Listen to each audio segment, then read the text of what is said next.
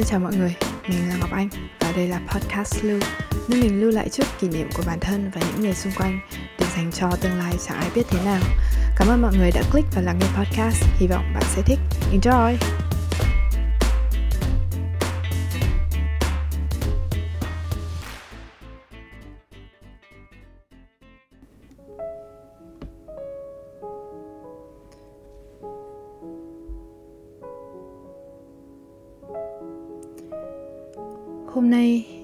Kể về những công việc mình đã làm cho tới thời điểm hiện tại. Sau khi ngồi ngẫm nghĩ lại về năm 2021 và định hướng lại một chút cho năm 2022. Chắc hẳn là vào thời điểm chuyển giao này, ai cũng dục dịch nhìn lại một năm đã qua và lên kế hoạch cho một giai đoạn mới sắp tới. Thực ra cái việc uh, định hướng cá nhân này mình nghĩ nên và cần làm thường xuyên để điều chỉnh ngay khi cần và không đi lạc quá xa. Cơ mà cái không khí chuyển giao giữa hai năm vẫn cứ hối thúc người ta phải thay đổi mạnh mẽ và gấp gáp hơn. Kể ra thì tới thời điểm hiện tại mình đã làm 12 công việc rất là khác nhau từ dọn phòng khách sạn cho tới kiểm toán viên. Ba công việc đầu tiên của mình là bưng đồ, rửa bát ở nhà ăn trong trường này, dọn phòng khách sạn này và làm resident mentor, một dạng như là một quản lý nội trú trong khu ký túc xá sinh viên hồi còn đi học đại học. Ngày ấy đi học thì gia đình mình vẫn đủ kinh phí lo cho mình, nhưng mình muốn đỡ đần phần nào và kiếm thêm để có thể đi đây đó nữa vì mình cho rằng nhà đã lo cho cái khoản học phí và sinh hoạt phí rất là to rồi thì ít nhất mình không thể là gánh nặng vì muốn đi chơi được. Khoản tiền kiếm được từ ba công việc này đã đỡ cho mình khá nhiều chuyến đi, tiền nhà năm cuối và trên hết. Việc đi làm thêm cũng giúp mình thoát khỏi cuồng học tập để biết rõ từ sớm giá trị lao động. Với việc đầu tiên là bưng đồ, rửa bát ở nhà ăn, mỗi ca có thể kéo tới 4 tiếng công việc liên tục từ setup đồ trước khi tới giờ ăn này, dọn tủ bếp, rửa bát tới khi hết giờ. Thì chắc đấy là cái hôm đầu tiên mà đi làm công việc đấy là lần đầu tiên mà mình phải đứng lâu đến như vậy. Đứng vài tiếng liên tiếp không được nghỉ, không được ngồi xuống chút nào luôn, mỏi nhừ. Và cũng là công việc tặng mình một vết bỏng trên cánh tay. Tại vì mọi người cứ hình dung là đồ ăn thì như kiểu ở buffet họ sẽ có cái đèn để hâm nóng đồ ăn. Thì cái đèn đấy cực kỳ nóng và lúc mà mình bê đồ ăn vào thì tay mình lại chạm phải một trong những cái đèn đấy và ô thật sự luôn. Nhưng là rất may trộm vía là da mình cũng lành nên sau vài năm thì cái vết sẹo đấy cũng chịu tan. Ờ, sau vài tháng làm ở nhà ăn thì mình được bạn giới thiệu làm thêm cả dọn phòng khách sạn vào các kỳ nghỉ. Hồi đi học mình chỉ về nhà vào nghỉ hè thôi. Còn hai kỳ nghỉ là nghỉ Giáng sinh và nghỉ lễ phục sinh là tháng 12 và tháng 4 hàng năm ấy thì bọn mình sẽ ở lại trường tại vì ngay sau đấy là kỳ thi rồi, thi cuối mỗi kỳ. Bọn mình có khoảng độ một tháng vào mỗi kỳ nghỉ đấy. Nên là mình sẽ tranh thủ để đi làm thêm nữa tại vì trong kỳ nghỉ thì cái số giờ mà được phép làm cũng sẽ cao hơn với mỗi ca ở chỗ dọn phòng khách sạn ấy, bọn mình sẽ đi theo từng cặp kéo lạch cạch một cái xe đẩy đầy những khăn tắm sữa tươi dầu gội mới cho họ này và các dụng cụ dọn dẹp. Rồi tới mỗi phòng mình và người bạn đi cùng kia sẽ chia nhau ra. Khi thì một người dọn giường và bồn ngủ một người thì sẽ dọn toilet.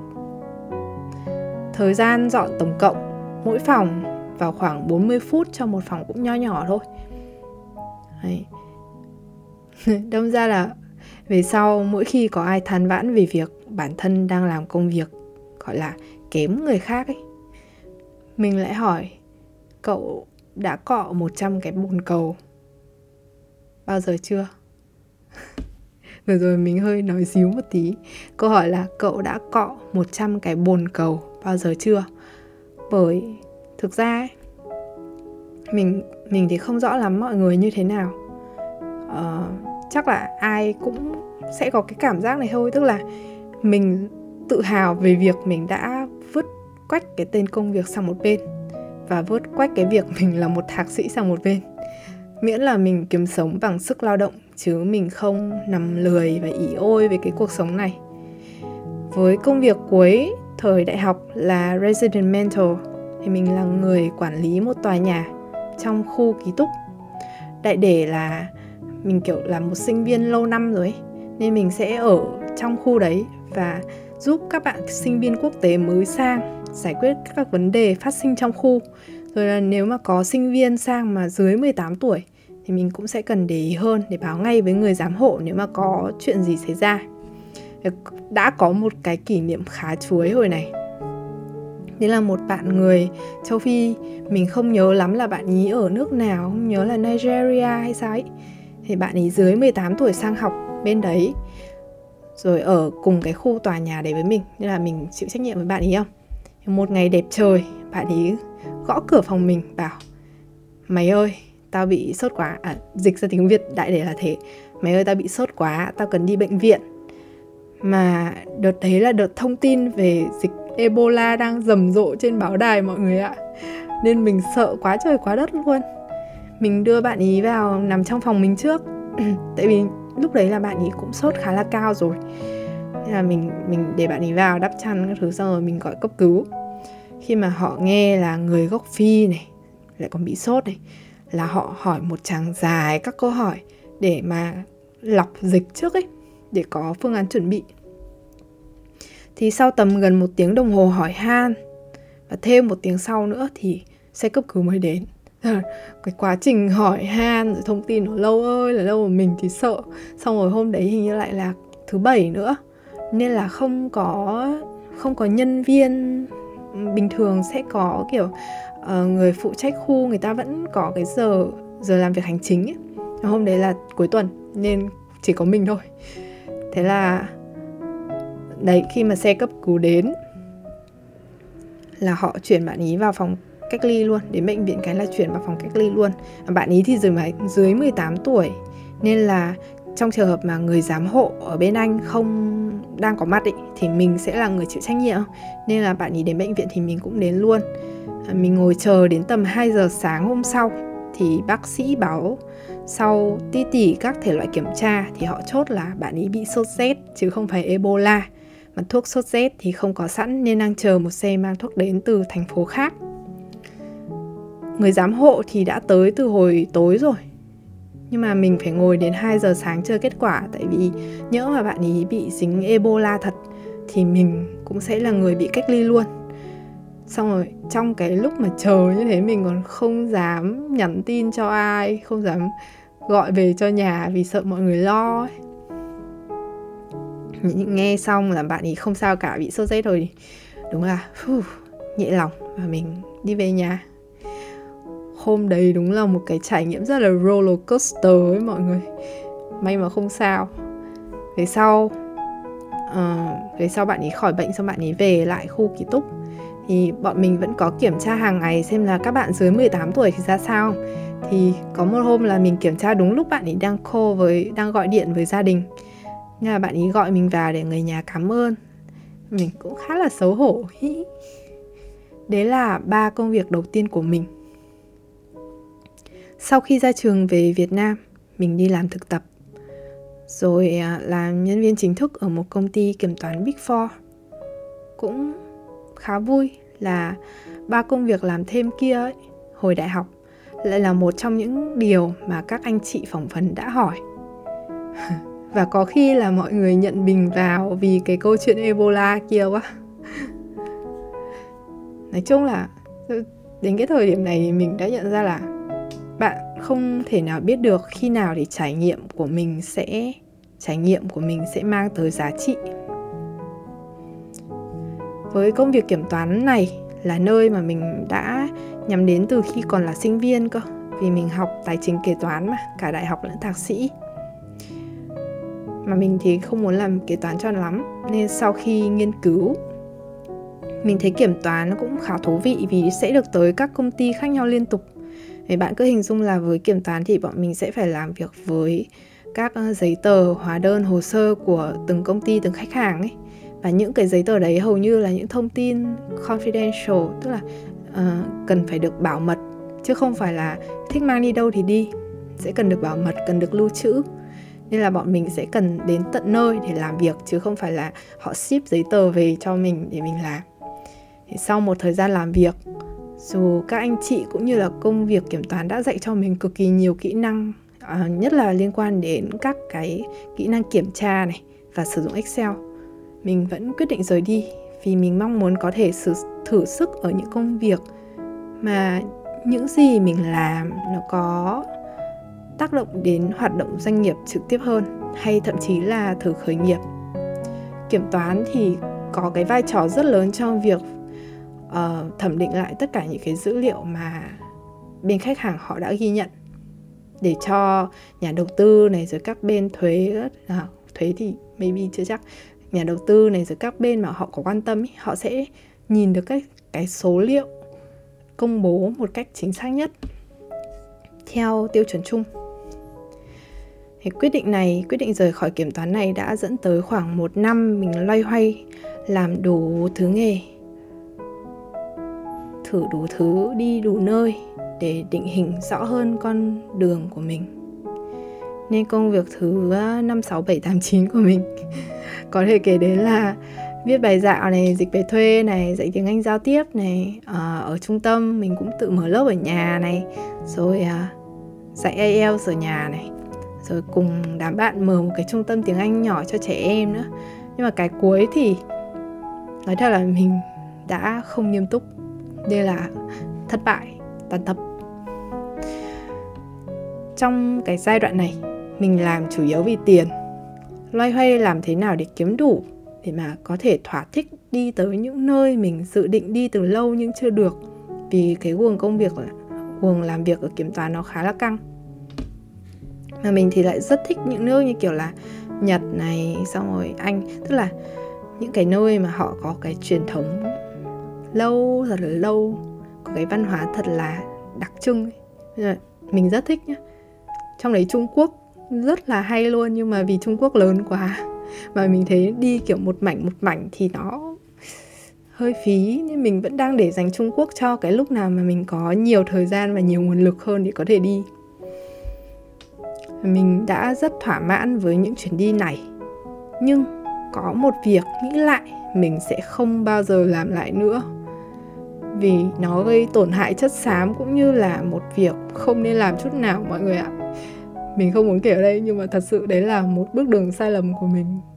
Đến giờ mình vẫn rất là hối hận. Nếu, nên là nếu có ai đang nghĩ tới việc làm gì đó chỉ vì tiền, tham sân si thì ai chả có, đúng không? Nhưng cái kinh nghiệm xương máu của mình, mọi người ạ, là hãy nghĩ xa hơn một chút. Để mà chỉ chọn những việc không làm mình kiểu gợn lòng về sau. Đến cái lúc về sau bạn nghĩ lại rồi ôi biết thế hồi đấy mình không làm thì lúc đấy bạn đâu có thể thay đổi quá khứ được không? Bạn đã làm rồi. Mà thực ra ấy, khi mà cái việc đấy nó đến bạn sẽ vẫn đã có lần cấn rồi. Chỉ có điều là bạn chọn là ôi giời không sao đâu thế này đấy vì tiền này kia. Đấy. Nên nếu có công việc nào làm lòng bạn có gợn gợn ấy, thì thôi hãy dành công sức cho một việc khác nó xứng đáng hơn. Và nó không làm cho bạn cảm thấy về sau ít nhất là không làm mình canh cánh ấy, kiểu đấy. Bên cạnh đó thì việc dạy tiếng anh lại cho mình một góc nhìn khá khác về con người mình. Ấy là hóa ra có vẻ mình cũng có chút năng khiếu trong việc truyền đạt kiến thức chứ không phải là đứa mất kiên nhẫn dễ dàng như mình đã nghĩ về bản thân. Hồi xưa mình hay bảo với bạn mình là mình sẽ không bao giờ làm giáo viên tại vì mình nói đến hai, ba câu mà người ta không hiểu là mình đã thấy hơi mất kiên nhẫn rồi. Nhưng cuối cùng thì mình vẫn đi dạy tiếng anh. Nếu để nói về việc mà nghề chọn người, mình nghĩ việc dạy tiếng anh chính là cái duyên nhỏ. Nó cứ tự nhiên tới với mình. Những công việc này đều là freelance, mình làm tự do. Ờ, nhiều khi người nọ biết giới thiệu thêm người khác liên hệ mình. Và mỗi khi mà được giới thiệu như thế, phần nào mình thấy khá là vui. Vì cảm thấy chắc là mình cũng đã làm tốt thì người ta mới giới thiệu cho người khác. Và sau độ một năm nhìn rõ hơn sự yêu thích của mình với việc xây dịch và việc ngồi kể chuyện cho mọi người, mình chọn apply và làm việc ở một startup về du lịch và dịch vụ cho thuê ngắn hạn ở vị trí phát triển kinh doanh. Nhưng mà thiên về kiểu tư vấn dịch vụ và quản trị dự án hơn công việc này đã đập thẳng vào mặt mình rằng mình còn phải học thêm nhiều lắm. Và lần đầu tiên trong đời mình có cảm giác peer pressure uh, áp lực từ à, áp lực đồng trang lứa. Lần đầu tiên mình lo lắng chỉ dám nhìn mọi người thêm để học hỏi thay vì mặc kệ và tập trung vào chính mình thôi như ngày làm kiểm toán. Mình sẽ làm thêm một tập riêng về peer pressure này là tập sau. Đợt trước mình nhớ có một bạn cũng comment về vấn đề này ở trên Spotify nhưng mà mình cũng suy nghĩ mãi xem là nên viết như thế nào. Thì chắc là sang tuần mình sẽ có tập về cái áp lực đồng trang lứa này. Thì một trong vấn đề trong những vấn đề khi mà bạn làm cái việc bạn thích ấy, là nhiều khi bạn sẽ muốn mình làm nó tốt, thật là tốt. Nhưng cái áp lực ấy chỉ tốt với một số người thôi. Với mình, nó là con dao hai lưỡi luôn. Nó là mình trần trừ này, sợ mắc sai lầm. Và trong quá trình làm công việc này, mình cũng vẫn liên tục xem xét các góc khác của công việc, tận dụng khoảng thời gian trống tìm hiểu một chút để tối ưu hơn quy trình làm việc. Và khá là ngạc nhiên là mình cũng có hứng thú và có khả năng về cái mảng gọi là tối ưu các quy trình này. Đồng thời nữa là những kỹ năng về giao tiếp khi nói chuyện với đối tác, dự án cũng làm mình hiểu hơn về thực tế vận hành một công ty. Và trên hết ở đây, ở nơi mà một startup về du lịch và dịch vụ cho thuê này, mình nói sao nhỉ? Mình rất là yêu cái việc được gặp những con người từ khắp nơi trên thế giới đến với Việt Nam. Và mình cảm thấy thật sự là hạnh phúc khi có thể góp phần vẽ cái bức tranh đất nước đẹp ấy, và đúng để mỗi người khách khi mà họ ra về, họ rời đi, họ để lại một câu là tôi chắc chắn sẽ quay lại.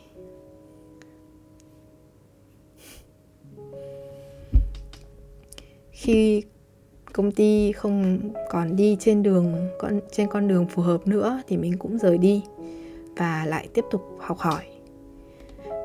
Mình thử đi làm barista ở một quán cà phê mọi người ạ. Mình tính ra mình là một con mọt cà phê. Ngày ngày mình đều phải nhâm nhi chút ít đồ uống đăng đắng thơm thơm ấy. Hồi mà chưa bùng dịch ngày nào mình cũng đóng họ cho các quán. The Coffee House này rồi là Starbucks này rồi là Blackbird rất là rồi là Le, Le Beret này.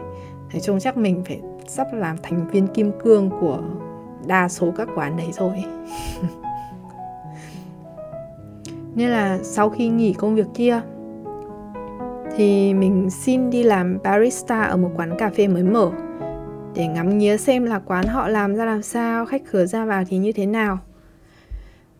Mình làm đúng có 2 tuần. Vì thấy nghề này nó chưa được, gọi là gì, chưa được nhận định đúng ấy mình có học một khóa về cà phê trước khi đi làm. Thì thật sự là nó là một bộ môn rất tinh tế mọi người ạ. Tất cả những cái yếu tố về nhiệt này thời gian lưu trữ rồi là từng tất cả từng tí trong cái khâu từ cái hạt cà phê đến cái cốc của bạn ấy.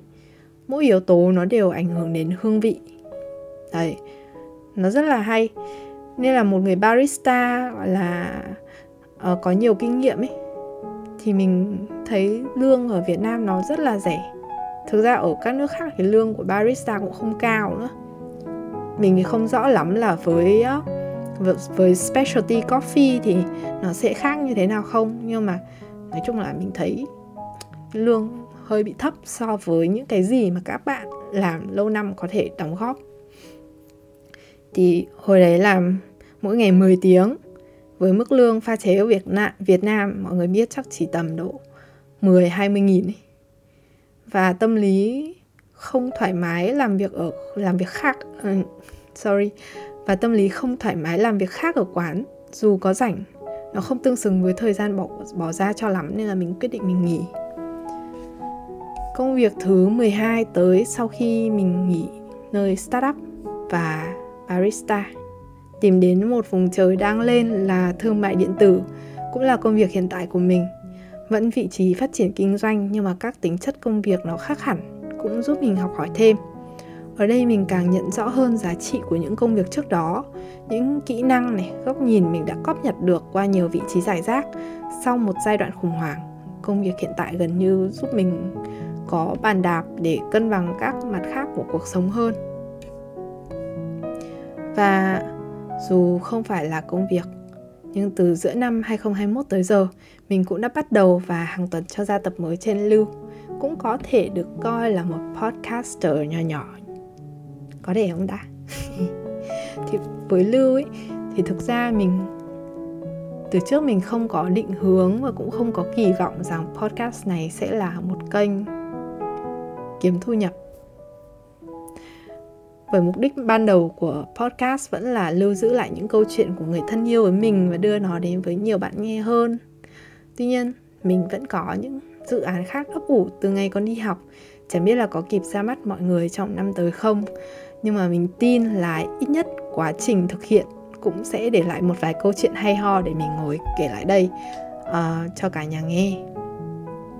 Sau khoảng độ 9 năm với hơn 10 công việc đan xen như thế chắc mình sẽ là tiêu biểu của câu một nghề cho chín còn hơn chín nghề. Ấy là mình chưa lên được các chức phó phòng trưởng phòng như nhiều bạn đồng trang lứa cùng với mình hồi ra trường làm kiểm toán. Chưa có mức lương thu nhập cao như kỳ vọng của mọi người ở về à, nói chung là một thạc sĩ du học về. Cũng là điều vẫn là mình hơi hơi bận lòng vì mình muốn bố mẹ tự hào về mình hơn. Nhưng mình biết chắc quá khứ. Nếu mà mình không chọn rời đi, mình giờ này vẫn sẽ ngồi hối hận, ước ao thay vì tự hào về các thành quả.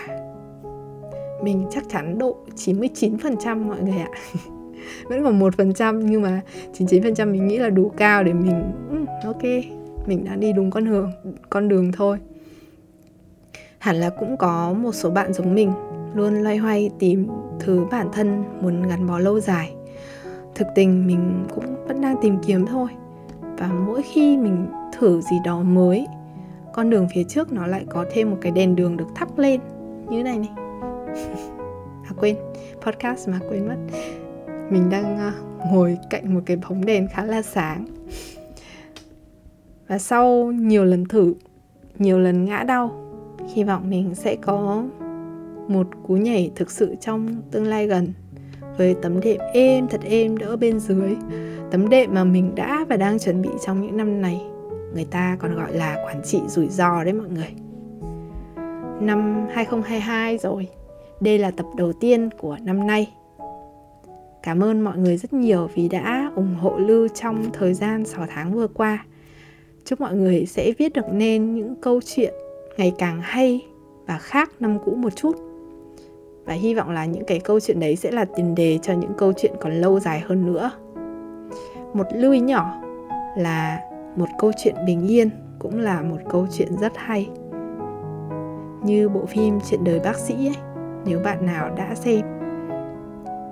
Nên trước khi viết tiếp, mình muốn hỏi, điều gì là điều quan trọng nhất với chính bản thân bạn? Thế nhé, hẹn mọi người lần sau. See ya!